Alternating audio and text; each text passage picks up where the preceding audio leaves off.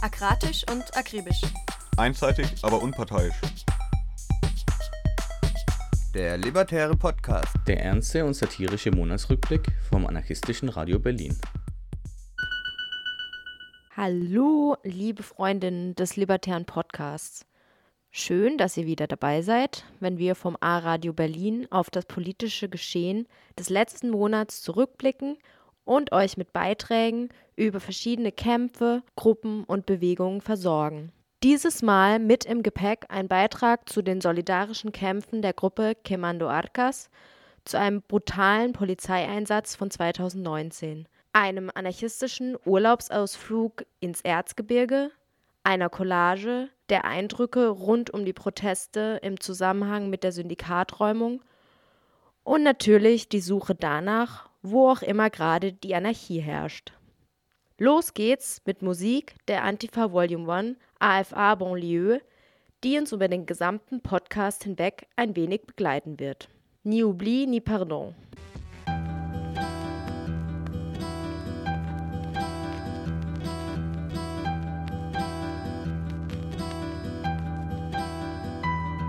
Dans une ruelle de Ménil, montant, je médite, contemple et me dis qu'on attendra le verdict longtemps quand l'extrême droite assassine. BFM se remplit les poches, le FN se maquille, c'est moche, ambiance exécrable à Paris. On n'a pas besoin d'être fémène pour respecter nos femmes, comme on n'a pas besoin d'être vénère pour détester vos femmes. Face aux préjugés, je doute pas, un résumé, bouge pas, ils l'ont tué, la presse l'a présumé coupable. Je te dédie ce boom tchac et ces quelques lignes, quelques mouchoirs au bord des larmes quand j'essaie de faire le vide. Envie de filer des paires de gifles et bien plus. France en temps de crise de ventre vide, rempli de vices et d'insultes. Survie par ma passion vocale, suicide social, Dieu donné, joue le paillasson de Soral, déflagration morale. Faudrait devenir cette vague qui fera que chaque nation se noiera. Et si l'infâme te distrait, faut que tu rationalises. Le nationalisme reste le chien de garde du système. système.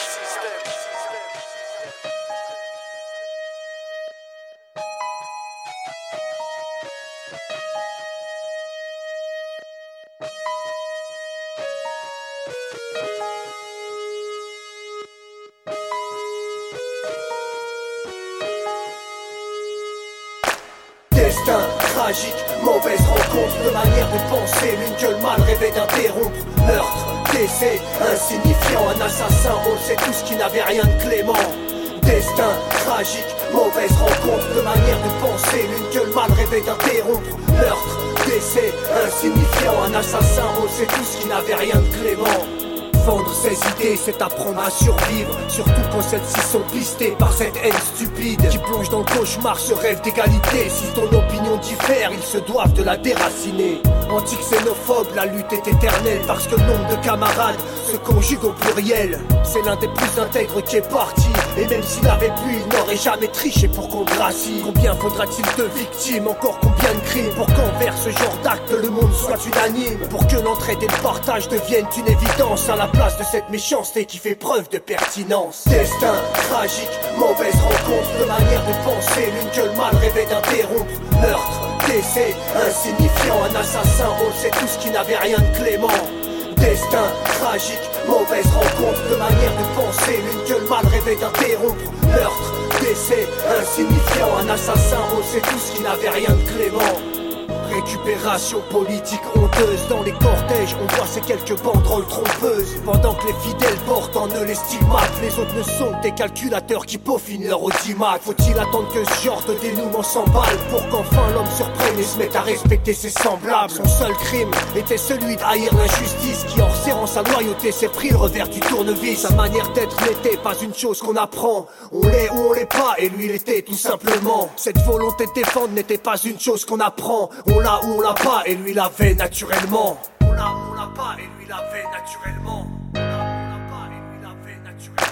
Destin tragique, mauvaise rencontre, de manière de penser, l'une que le mal rêvait d'interrompre. Meurtre, décès, insignifiant, un assassin, on sait tous qui n'avait rien de clément. Destin tragique, mauvaise rencontre, de manière de penser, l'une que le mal rêvait d'interrompre. Meurtre, décès, insignifiant, un assassin, on sait tous qui n'avait rien de clément. Destin tragique, mauvaise rencontre, de manière de penser, l'une que le mal rêvait d'interrompre. Meurtre, décès, insignifiant, un assassin, on sait tous qui n'avait rien de clément. Destin tragique, mauvaise rencontre, de manière de penser, l'une que le mal rêvait d'interrompre. Meurtre, décès, insignifiant, un assassin, on sait tous qui n'avait rien de clément. Destin,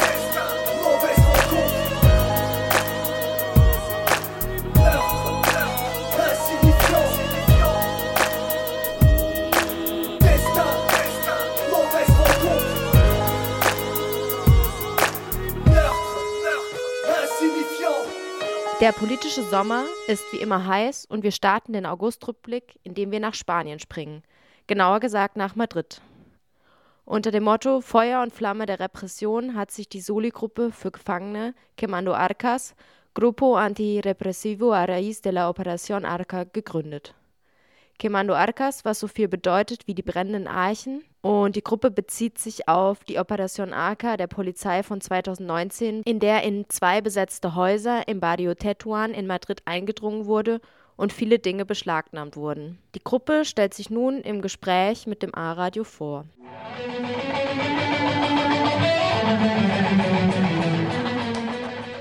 Hallo, danke, dass du dir Zeit für dieses Interview genommen hast. Kannst du zu Beginn eure Gruppe kurz vorstellen? El grupo Quemando Arcas nace Die Gruppe Quemando Arcas entstand infolge der Operation Arca der spanischen Polizei in Solidarität mit den angeklagten Genossinnen. Unser Ziel ist, Informationen über Repression und ihre Auswirkungen bereitzustellen und zu verbreiten und natürlich Solidarität zu leisten. Wir verstehen diese Polizeioperation als Schlag gegen die anarchistische Bewegung als Ganzes und wollen nicht, dass die Angeklagten der Repression allein gegenüberstehen. Wir sprechen jedoch nicht in ihrem Namen. Unsere komplette Arbeit entsteht im kollektiven Einsatz.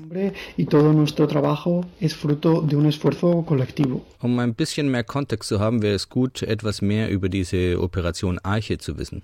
Was ist da passiert? El 13 de mayo de 2019 Am 13. Mai 2019 drang die Polizei gewaltsam in zwei besetzte Häuser in Madrid ein. Eins davon war La Emboscada, ein besetztes autonomes Zentrum. Von Anfang an wurde den dort wohnenden Personen nur mitgeteilt, dass eine Durchsuchung gemacht und zwei Verhaftete mitgenommen würden, die des Terrorismus beschuldigt würden, ohne weitere Erklärungen. Die Durchsuchung dauerte etwa sechs Stunden. Vor allem wurden alle möglichen elektronischen Geräte, Notizbücher, anarchistische Propaganda, Werkzeuge und Kleidungsstücke beschlagnahmt. Die Genossinnen blieben ein paar Tage in Haft und wurden ohne rechtliche Maßnahmen in Erwartung eines Prozesses freigelassen. Erst fünf Monate später beantragte die Staatsanwalt eine einstweilige Verfügung gegen die Angeklagten, worauf der Richter entschied, ihre Pässe einzuziehen, ihnen verbot, ohne gerichtliche Erlaubnis das Land zu verlassen und von ihnen verlangte, zweimal im Monat zum Unterschreiben ins Gericht zu kommen. Mit oder ohne einstweilige Verfügung gehen wir davon aus, dass die Genossinnen und ihr Umfeld unter polizeilicher Beobachtung standen, mit Telefonüberwachung und so weiter.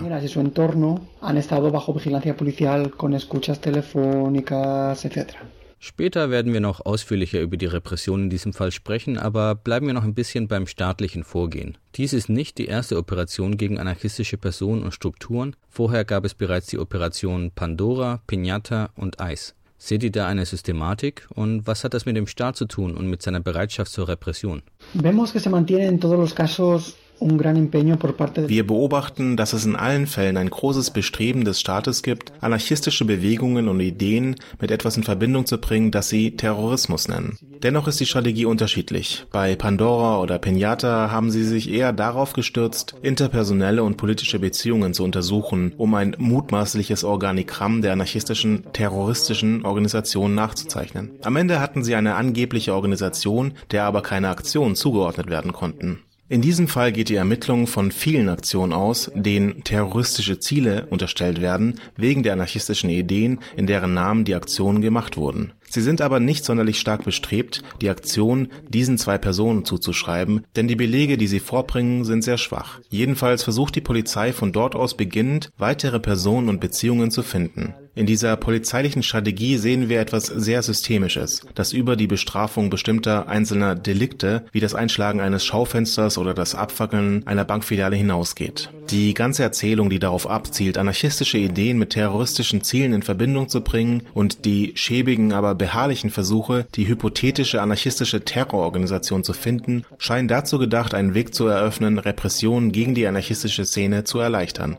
Außerdem bedeutet dies eine regelmäßige Repression gegen die Bewegung, für die es kaum weitere Rechtfertigung braucht. Denn auch wenn Dutzende Prozesse schließlich ohne Beweise eingestellt wurden, fordern sie doch von der Bewegung einen großen Kraftaufwand, wenn es darum geht, mit der Angst, der Überwachung, der finanziellen Belastung und so umzugehen. Con la vigilancia, con el gasto económico, etcétera, etcétera. Bekanntlich dienten in den Fällen von Pandora bereits der Besitz einer RiseUp-Mailadresse und ein schwarzes Notizheft als Beweis für finstere Machenschaften. Wie ist die Situation in diesem Fall? In diesem Fall gibt es auch eine Menge Sachen innerhalb der polizeilichen Ermittlungen, von denen nicht mal klar ist, ob es sich um rechtskräftige Strafvorwürfe handelt oder nicht. Für viele gibt es keine Beweise. Andere beruhen auf Indizien, mit denen sie sich nicht stützen lassen. Zum Beispiel ist es für die Polizei ein Verdachtsgrund, gegen Informationsportale aufzurufen und Mitteilungen und Nachrichten auf ihnen zu lesen. Für uns zeigt die Tatsache, dass RiseUp oder das Gegeninfoportal Contra Matriz in den Ermittlungen genannt werden, den Versuch, Dinge zu kriminalisieren, die an sich keine Straftaten sind und die Teil der Kultur und des Kämpfens der anarchistischen Szene sind. Gleichzeitig werden sie genannt, weil sie bestimmte Kämpfe unterstützen oder sich mit inhaftierten Aktivistinnen solidarisieren. Deshalb scheint es uns sehr wichtig, die Polizei nicht gewähren zu lassen und weiter diese Projekte, Kämpfe und Genossinnen zu unterstützen. Gibt es Personen, die quasi präventiv im Gefängnis sind oder sowas? Was wisst ihr über den Stand der Ermittlungen? No, de momento solo hay dos personas encausadas. Nein, im Moment gibt es nur zwei Angeklagte in Freiheit, die auf den Prozess warten und die die gerichtlichen Auflagen erfüllen. Zuerst war der Prozess geheim, aber als er öffentlich gemacht wurde, war zu erfahren, dass die Genossinnen wegen zehn Aktionen angeklagt wurden, zu denen im Internet aufgerufen wurde. Danach hat die Polizei weitere Berichte für den Richter geschrieben, durch die sie es geschafft haben, mehr als 20 Aktionen auf den Tisch zu bringen, die in den letzten drei Jahren stattgefunden haben. Im Moment scheinen die Ermittlungen sich mehr darauf zu konzentrieren, was auf den Seiten für Gegeninformationen erscheint und auf die Analyse des Materials, das bei der Hausdurchsuchung beschlagnahmt wurde. Erzählt uns etwas mehr über diese Aktion. Worum geht es und was ist ihre Relevanz innerhalb anarchistischer Kämpfe, aber auch innerhalb des staatlichen Konzepts von Repression? Die Aktionen im Rahmen dieser Untersuchung sind heterogen und haben kein gemeinsames Ziel, außer dass zu allen von Anarchistinnen aufgerufen wurde. Gängig sind Farbattacken und Einwerfen von Scheiben bei Immobilienfirmen, Banken und Parteizentralen. Außerdem gab es viele Brandanschläge auf Autos von Immobilien, Sicherheits- und Carsharing-Firmen. Die Aktion mit der vielleicht größten Tragweite war das Legen eines Sprengsatzes in einer Bankfiliale in Solidarität mit Lisa. Die untersuchten Aktionen sind unterschiedlich, weshalb auch ihre Relevanz von Fall zu Fall verschieden ist. Allgemein stellen die Aktionen in Solidarität mit Aktivistinnen, die Repression erfahren, eine Form des aktiven Umgangs mit der Repression dar. Die Aktionen im Rahmen der Aufrufe gegen den G20-Gipfel sind Teil eines breiteren Kontexts auf internationaler Ebene, wo ähnliche Aktionen an verschiedenen Orten stattfanden. Die Aktionen gegen Banken und Immobilienfirmen schließlich gehören zu eher lokalen Kämpfen, wobei sie gleichzeitig einen Angriff auf einen größeren Gegner darstellen, weil es Unternehmen sind, die mit ihrer Anwesenheit die Gestaltung des Raumes in den Städten beeinflussen. Generell scheinen die Aktionen keine große Relevanz für die Polizei zu haben, obwohl sie als Ausrede für Schläge gegen die Bewegung herhalten müssen. Und auch wenn manche Aktionen sie mehr beschäftigen, weil sie eine gewisse Verbreitung und organisatorische Kapazitäten aufweisen, so der Bericht der Staatsanwaltschaft 2018 über den anarchistischen Terrorismus. según el informe de la Fiscalía de 2018 sobre el terrorismo anarquista.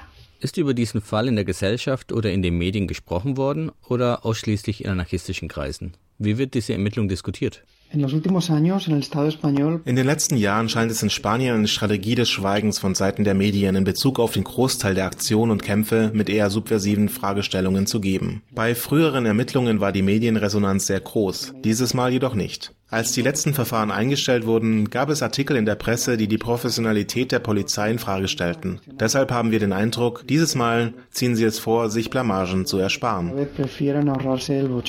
Im Kontext des G20-Gipfels in Hamburg 2017 wurde das wichtige linke Medienportal links unten in die Medien verboten. Gab oder gibt es in Spanien Versuche, nicht hegemoniale Medien anzugreifen? In der Operation Arche ist die Rede von einem Portal für Gegeninformationen, das Contra Matriz gegen Madrid heißt. Die Ermittlungen fokussieren sich stark auf die Inhalte des Portals, dem vorgeworfen wird, terrorfreundlich zu sein, was einer Kriminalisierungsstrategie entspricht. Es gab aber keine rechtlichen Maßnahmen gegen Contra Matriz.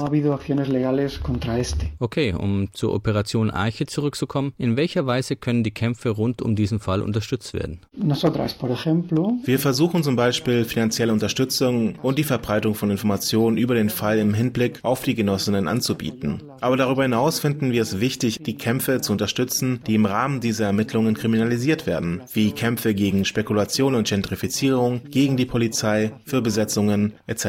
Und die uns, unabhängig von der polizeilichen und juristischen Erzählung, legitim erscheinen und von denen wir wollen, dass sie sich ausweiten. Und wo finden sich weitere Informationen? Se ha diseñado recientemente una web Kürzlich wurde eine Website erstellt, um alle Informationen zu diesem Fall zentral zu sammeln. https quemandoarcas.noblogs.org q u e m a n d o a r c a s.noblogs.org. Auf der Seite findet sich Downloadmaterial zum Unterstützen des Falls, zukünftige Aufrufe, Informationen und einige Reflexionen rund um das Thema Repression. Das ganze Material ist auf Spanisch, aber wir arbeiten an der Übersetzung einiger Materialien und können euch natürlich nur ermuntern, dabei mitzumachen.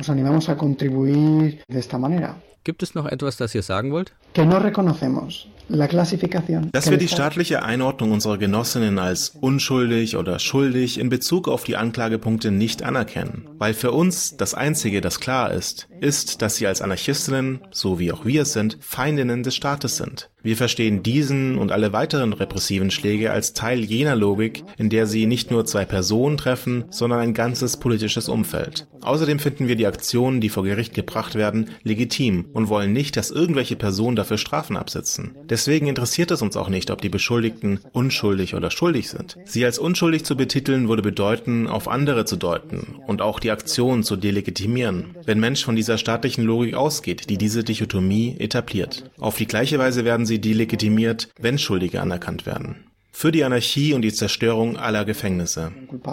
Por anarquía y por la destrucción de todas las cárceles.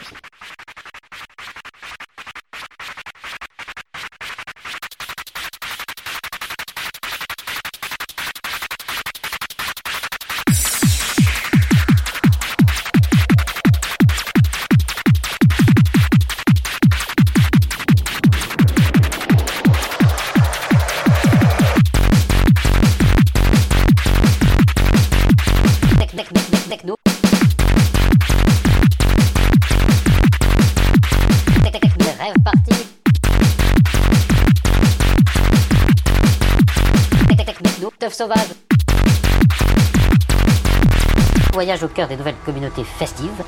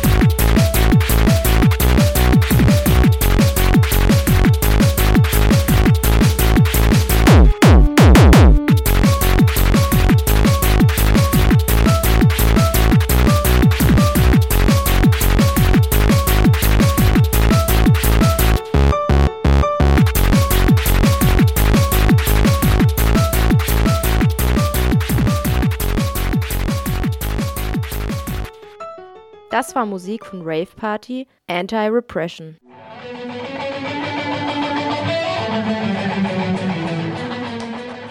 Weg von der klassischen Antifa-Feuerwehrarbeit hin zu einem breiteren Spektrum an Themen und Aktionsformen. Wir landen als nächstes im Erzgebirge zu einem Gespräch mit der libertären Gruppe Spektrum 360 Grad, die unter anderem gegen den Schweigemarsch in Annaberg mobilisieren und die Erinnerungskultur an die Reichspogromnacht wachhalten.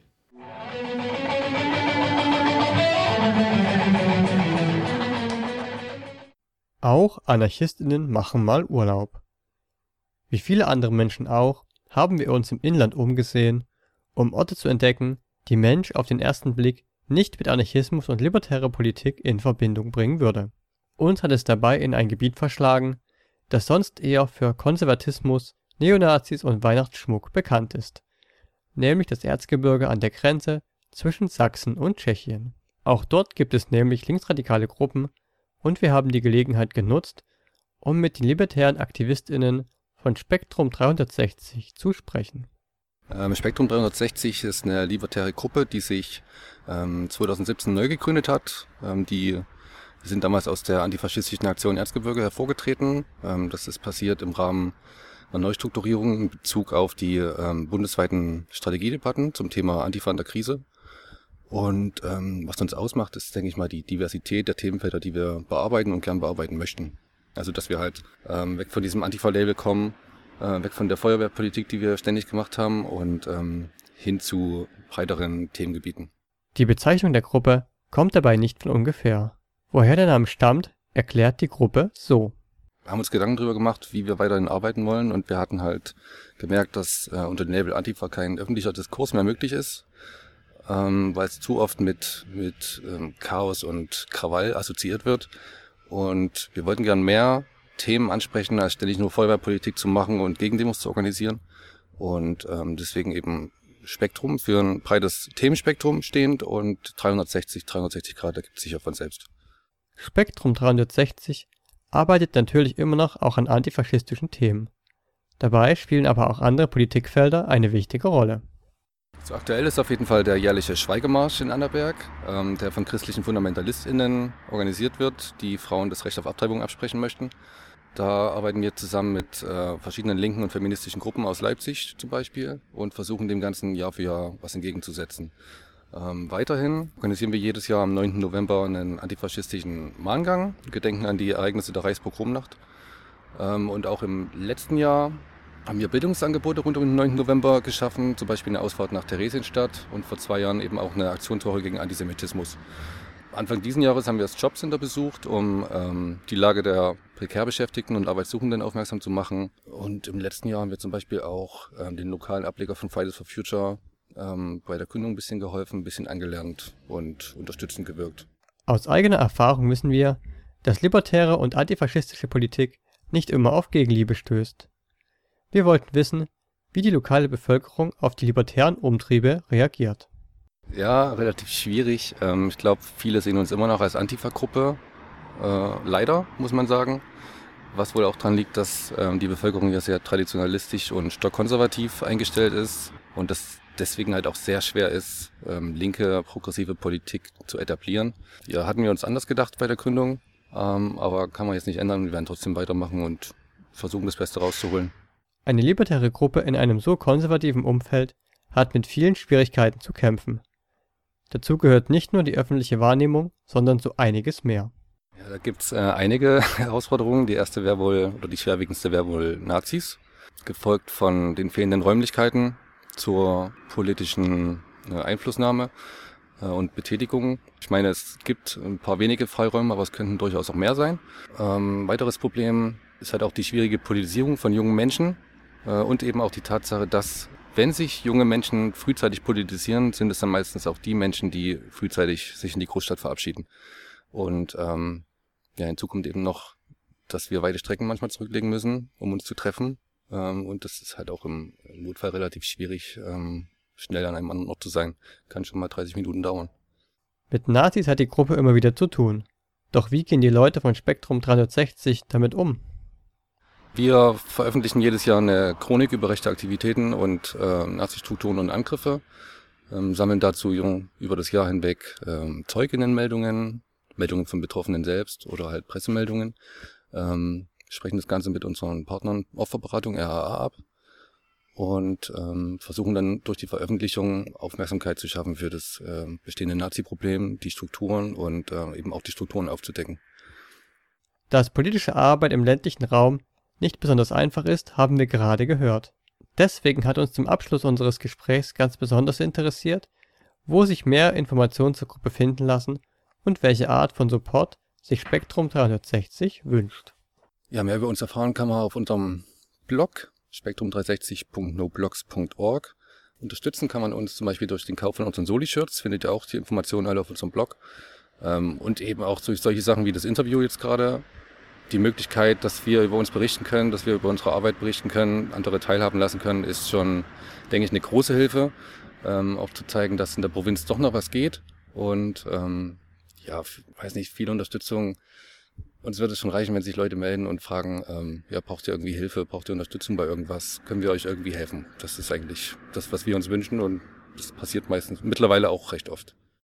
Mehr Infos findet ihr unter spektrum360.noblogs.org. Musik kommt jetzt von Ketzer Green Man.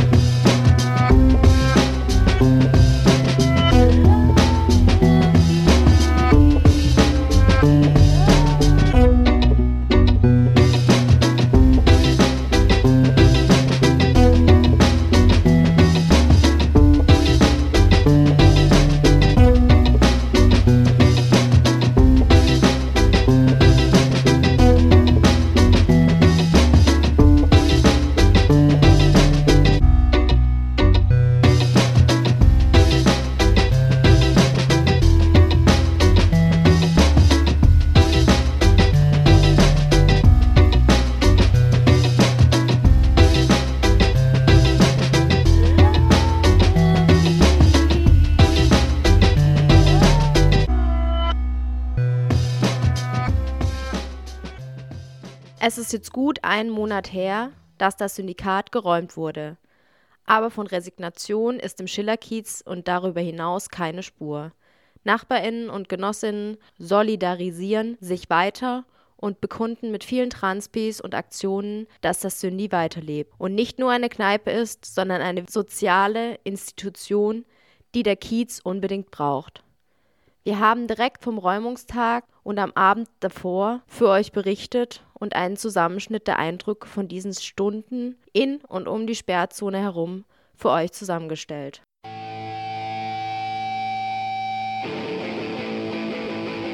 Sonderberichterstattung des A-Radio Berlin zur versuchten Räumung der Kiezkneipe Syndikat in Berlin-Neukölln am 7. August 2020.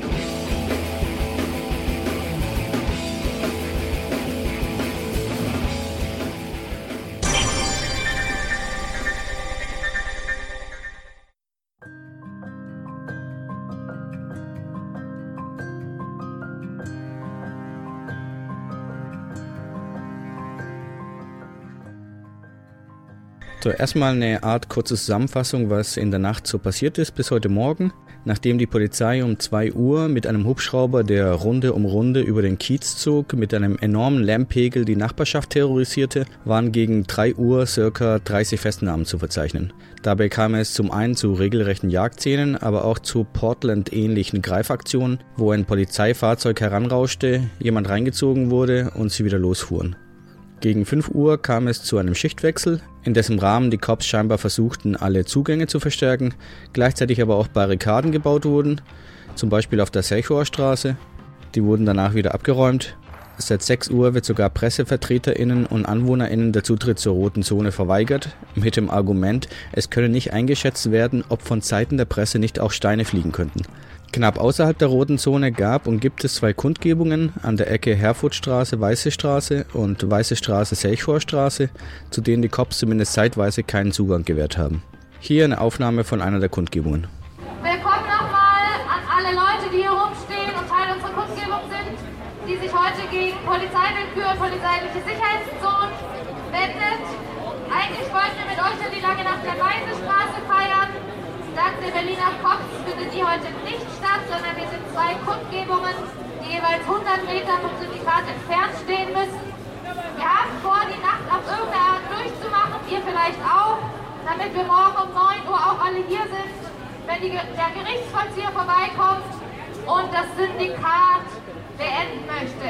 Das wollen wir nicht, deswegen sind wir heute Abend auch hier.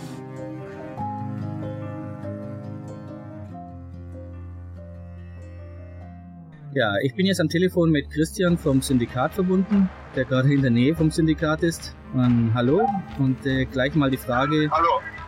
Wie ist die. Stimmung da gerade? Wie sieht es da bei euch aus? Äh, Ich bin gerade Selchower Ecke Weise Straße an der Kundgebung. Kann nicht sagen, wie viele Leute es sind. Es werden, es werden ordentlich mehr. Die Stimmung ist auf jeden Fall noch laut und kämpferisch. Aber das enorme, riesige Bullenaufgebot ist halt unfassbar. Ja, also eigentlich hätten ja zu diesem Zeitpunkt viele Menschen vor der Kneipe stehen sollen und im Rahmen der langen Nacht der Weiße Straße mit euch ein kämpferisches Fest durchleben sollen. Doch dann Ja. beschloss ja die Polizei stattdessen das zu verhindern und eine Sicherheitszone um das Syndikat herumzuziehen. Wie habt ihr diese Zone bislang erlebt und wie ist da eure Einschätzung zu diesem Schachzug der Polizei? Also es ist, es ist eine unheimliche Frechheit von diesem Senat, dass sie die Anmeldung für die Kundgebung hat am 17. Juli stattgefunden und sie haben am Mittwoch um kurz vor vier reagiert und haben, haben einen Auflagenbescheid erlassen, gegen den auch die Eilklage, eine Eilklage nicht durchgelassen wurde und haben eine Sperrzone errichtet, wie sie, also die Berlin so noch nicht erlebt hat. Es wirkt gerade, als wäre der G20-Gipfel im Syndikat.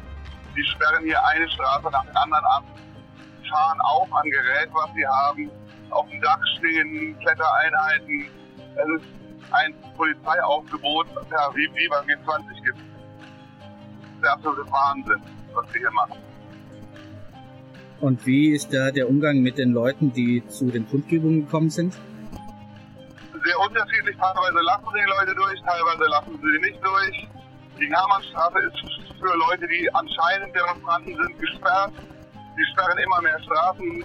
Teilweise werden willkürlich Platzverweise ausgesprochen. Das ist ganz unterschiedlich. Das hängt ganz davon ab, ob man gerade auf eine Berliner Einheit trifft, auf eine Brandenburger oder Bundespolizei. Das ist ganz unterschiedlich. Wir haben gelesen, dass äh, in die Zone jetzt äh, keine Leute von der Presse und auch keine AnwohnerInnen reingelassen werden. Wie hast du das gesehen? Äh, sie haben eine ganze Zeit lang keine Presseleute reingelassen unter der Begründung, dass ja bekannt sei, dass auch, dass auch Journalisten regelmäßig Polizeiaktionen stören würden. Mittlerweile lassen sie sie rein in eine Pressezone, die genau gegenüber vom Syndikat ist. Aber es ist halt mit freier Berichterstattung ist nicht. Den, den Journalisten wurde gesagt, sie können es ja beim, beim Pressesprecher der Polizei melden, um Infos zu kriegen. Und was, was, was davon zu halten ist, weiß man ja. Ja, also ja, Säure, Konfetti etc. Ähm, So, ja. der, der, der, und ähnliches. Also das ist einfach absoluter Wahnsinn. du hast ja die undankbare Aufgabe begonnen, auf den Gerichtsvollzieher zu warten. Ich nehme mal an, den möchtest du am liebsten gar nicht so besiegt bekommen. Ich, also ich werde nicht dahin gehen. Ich werde mich ihm nicht präsentieren. Wenn er was von mir will, soll er kommen. das soll sich auch vor die Leute stellen. Wunderbar. Meinen Schlüssel kriegt er nicht. Ja, also wir schicken auf jeden Fall sehr viel Kraft an euch und hoffen, dass das Cindy heute nicht gewonnen wird. Vielen Dank, vielen Dank.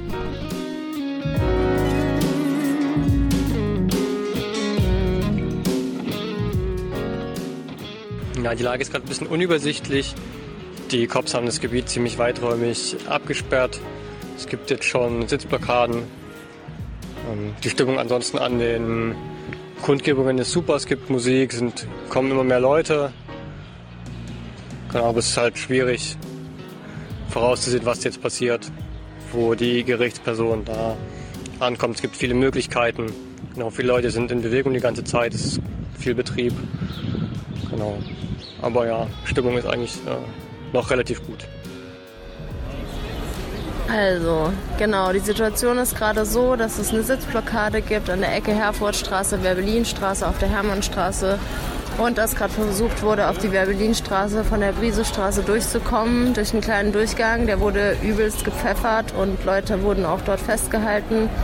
Genau, wir warten jetzt drauf, dass noch Leute rauskommen und es wird auch gefilmt und Leute sind da dran und die Sunnis sind drin. Aber mal schauen und das Gebiet ist einfach super weiträumig abgesperrt, weswegen es so schwierig ist, irgendwo hinzukommen und es laufen überall so kleine sportliche Gruppen rum, die sehr weit laufen müssen.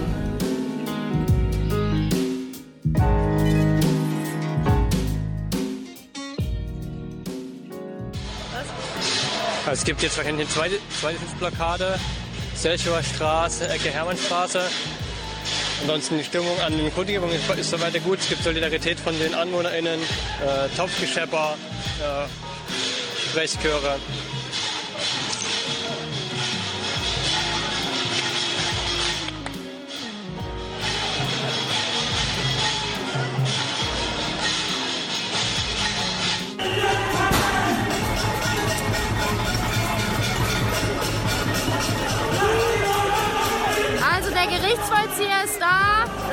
Gibt Gestress und Geschubse auf der Straße.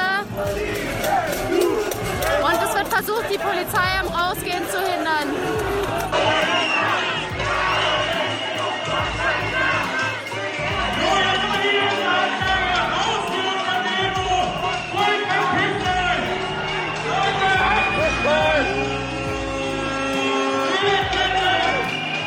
Ja, die Bullen fangen gerade an, die Kundgebung langsam zurückzudrängen. Die Stimmung ist jetzt echt ganz schön aggressiv schon. Es wurden viele Leute schon gepfeffert. Ähm, ja, es wird langsam ein bisschen ungemütlich.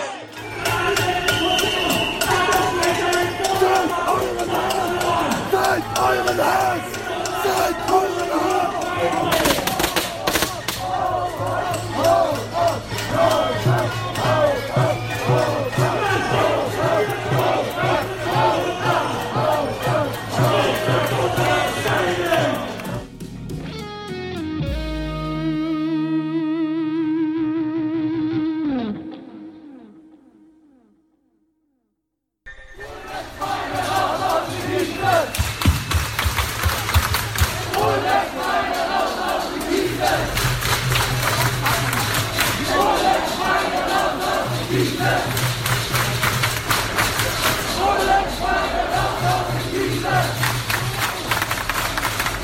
Die Bullen haben gerade versucht, die, Kund die Leute von der Kundgebung in der Weisestraße, Ecke Selchor zurückzudrängen. Es gab jetzt ganz viel Gerangel.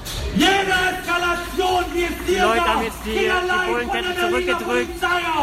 Sie begann damit, dass die Ja, Stimmung ist immer noch relativ aggressiv hier. eingerichtet wurde, um jeden Protest vor dem Syndikat zu verhindern. Und die Eskalation hört nicht auf. Und der letzte Stein war der Angriff auf diese angemeldete Demo. Unilateral, einseitig von den Berliner Einsatzhundertschaften 13 und 12. Das ist eine Kriegserklärung. Die Räumung hat stattgefunden, also wird es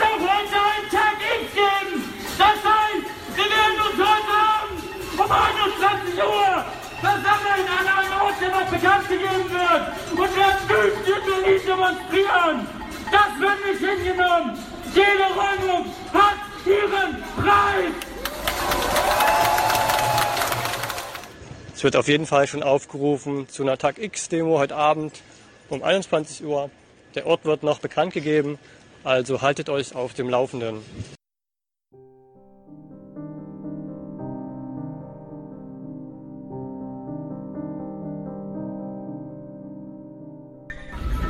Ja, zusammenfassend kann man sagen, dass alle so ein bisschen niedergeschlagen sind, weil alle unser Widerstand und alle unsere Bemühungen haben jetzt nicht dazu geführt, dass das Syndikat nicht geräumt wird.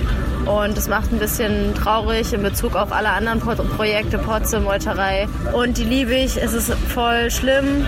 Und äh, trotzdem war es voll cool zu sehen, wie viele Leute einfach sich mobilisiert haben, wie viele Leute heute Morgen früh aufgestanden sind und mit uns auf der Straße waren. Und die AnwohnerInnen waren unfassbar solidarisch.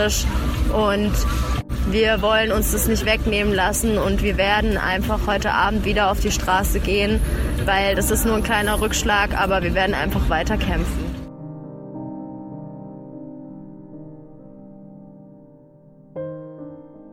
Ich war gestern Nacht auch hier, so bis halb zwei vielleicht oder so. Da war noch relativ viel los. Dann habe ich mich ein bisschen zu Hause ausgeruht, weil ich hier im Kiez auch wohne.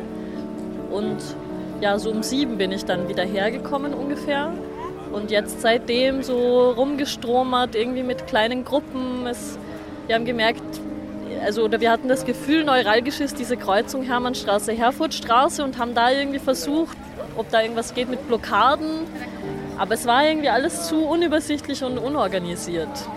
Also es haben sich immer so Grüppchen gefunden und sich dann wieder zerstreut, sobald irgendwo drei Bullen mit einem Hund waren.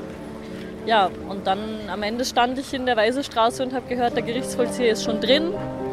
Der ist wohl über den Hinterhof gekommen und wohl auch so wieder gegangen und so war dann eigentlich alles schnell vorbei und jetzt sitzen wir hier noch rum und es ist irgendwie ziemlich deprimierend, finde ich. Und genau, ich, also ich merke, dass auf jeden Fall irgendwie die Organisationsstruktur der Linken hier in Berlin offenbar nicht so ist, dass man sowas verhindern kann, wenn die Polizei so auffährt. Also man müsste irgendwie viel besser organisiert sein, irgendwie auch ein bisschen zentraleren Plan vielleicht haben, was man macht und dann halt schnell sein. Und so, obwohl das hier unser Kiez ist und wir uns hier auskennen, waren wir total hilflos und sind einfach immer nur so rumgelaufen. Genau, das finde ich echt. Also ich hoffe, dass in den nächsten Jahren sich da irgendwie was tut, dass äh, irgendwie wir Freiräume besser verteidigen können, wenn wir uns ein bisschen, bisschen besser organisieren.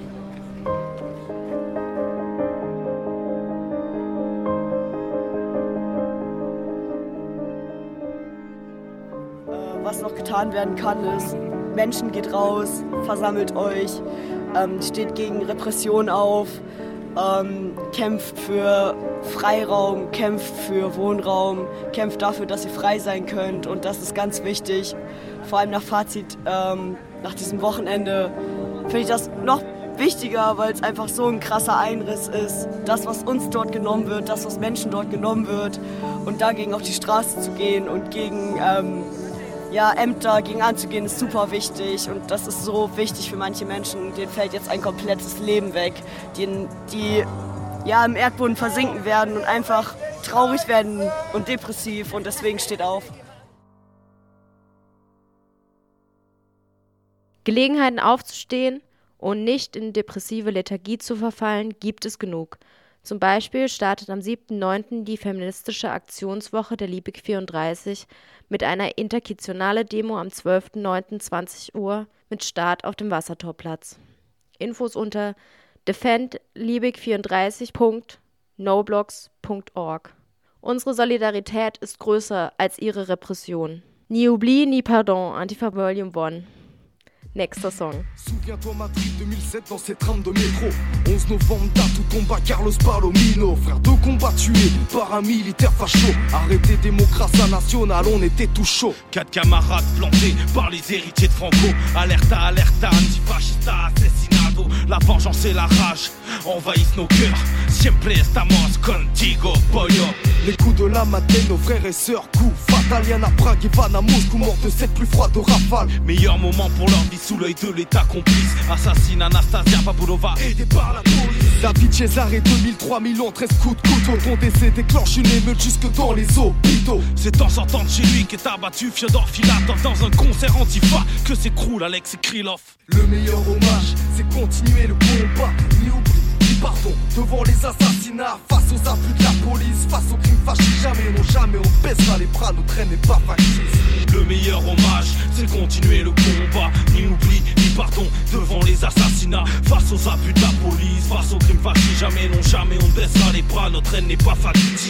Jules rencontre dans cette station une lame de 15 cm, perforant le cœur d'un père, laissant derrière lui ce qui l'a fait naître. Koja pour son anniversaire est pris en traite. Coup de pierre sur la tête, coup mortel que les nazis fêtent.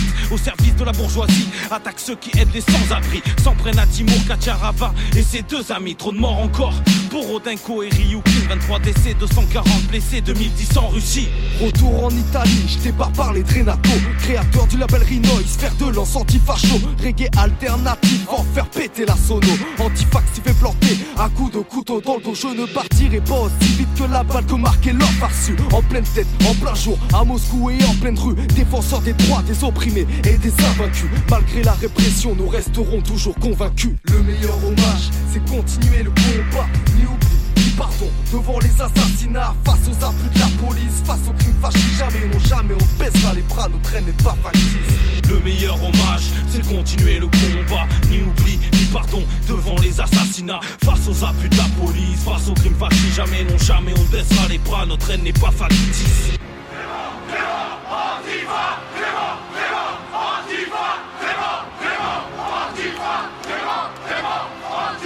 Clément Méric est décédé après une violente bagarre avec des skinheads hier soir en plein Paris. Un étudiant engagé, militant, antifasciste et proche de l'extrême gauche, il est décédé il y a quelques heures à l'hôpital.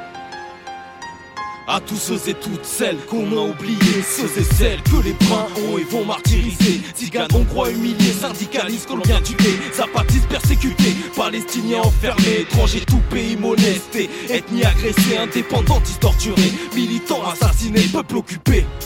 Communauté exterminée, nos luttes, nos mémoires, nos textes vous sont dédiés.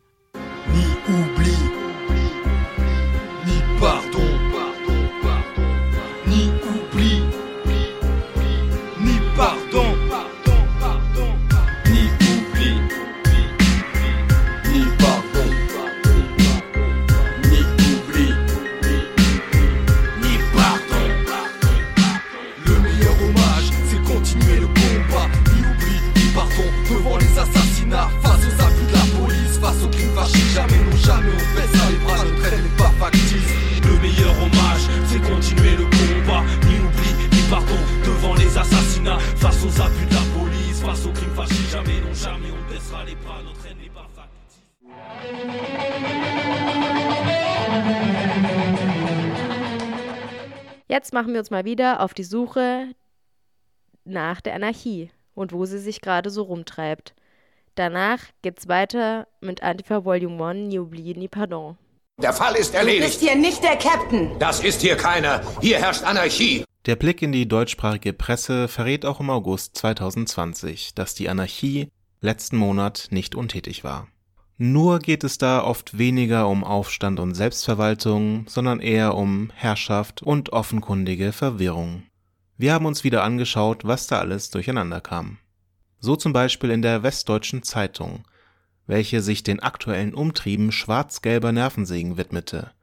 Und nein, damit sind nicht sogenannte Anarchokapitalistinnen gemeint, sondern Wespen, sie haben Lust auf Süßes, denn nach getaner Arbeit herrscht bei ihnen jetzt Anarchie.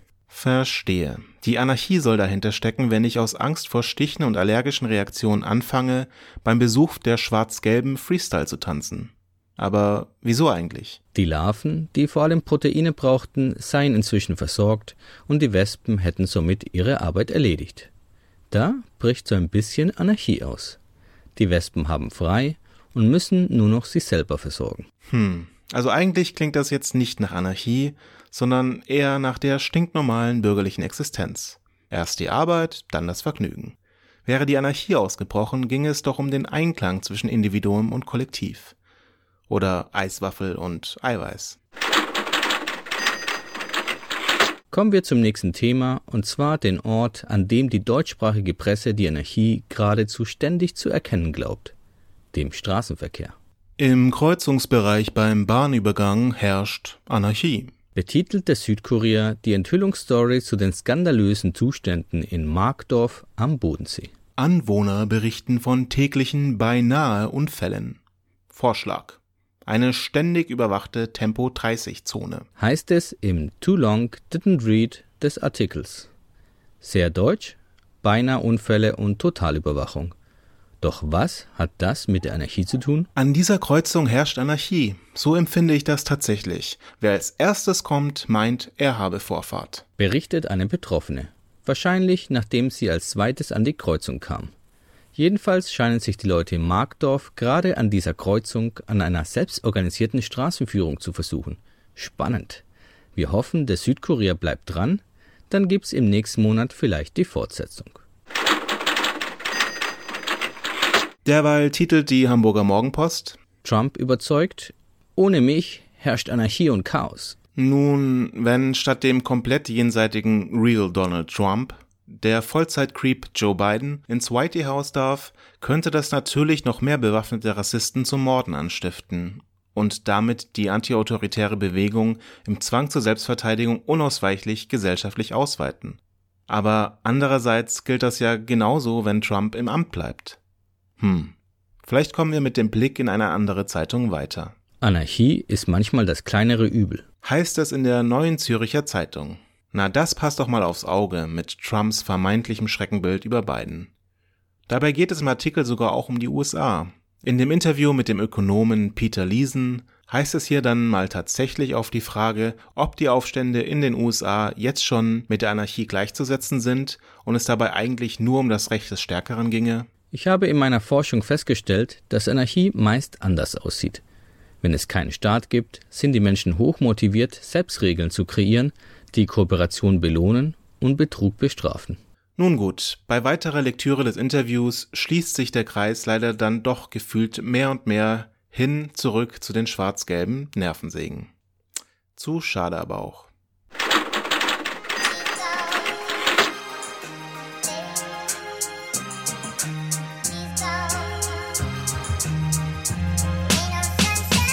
On n'avait pas fière allure, tête baissée devant sa tombe. Cette frêle sépulture dressée face à nous dans l'ombre. Ici, là-bas et partout dans le monde, on a reçu le faire part, ça a fait l'effet d'une bombe.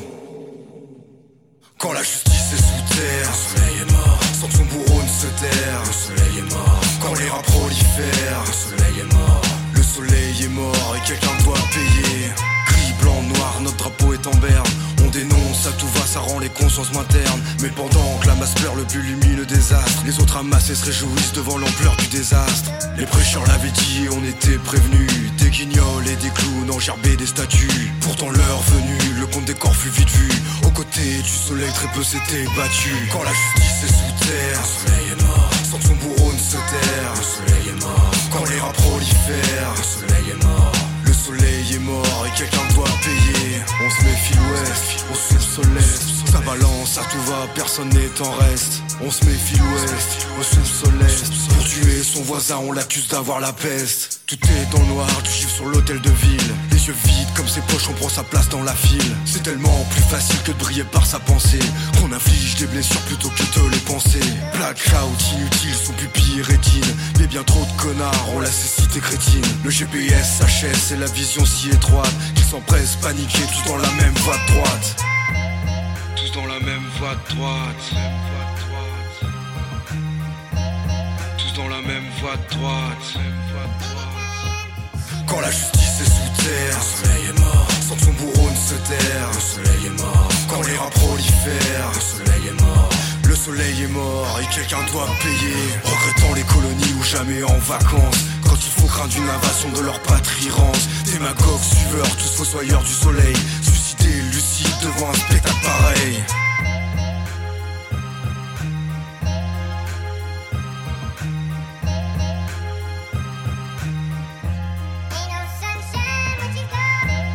Le GPS HS, le GPS HS. On se méfie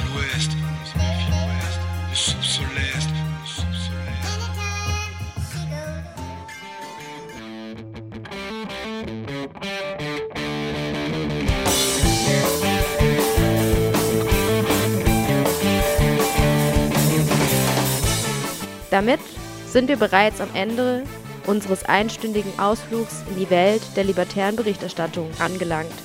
Und uns bleibt nicht mehr viel zu sagen als Bleibt uns gewogen und teilt den Podcast mit all euren Freundinnen. Für Fragen und Kritik gibt es ein offenes Ohr bzw. Postfach unter aradio-berlin at riser.net. Bis zum nächsten Mal. De sol, se m'enrea el caragol, se m'enrotxen les pestanyes, ara avui no n'hi ha qui guanyi.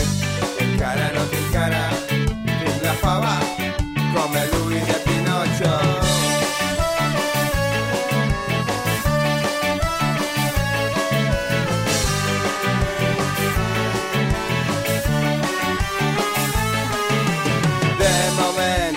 Està ple de gent, em puja per les parets, ona desde el shock controllen Encara no t'encara Vinc la testa i està per la festa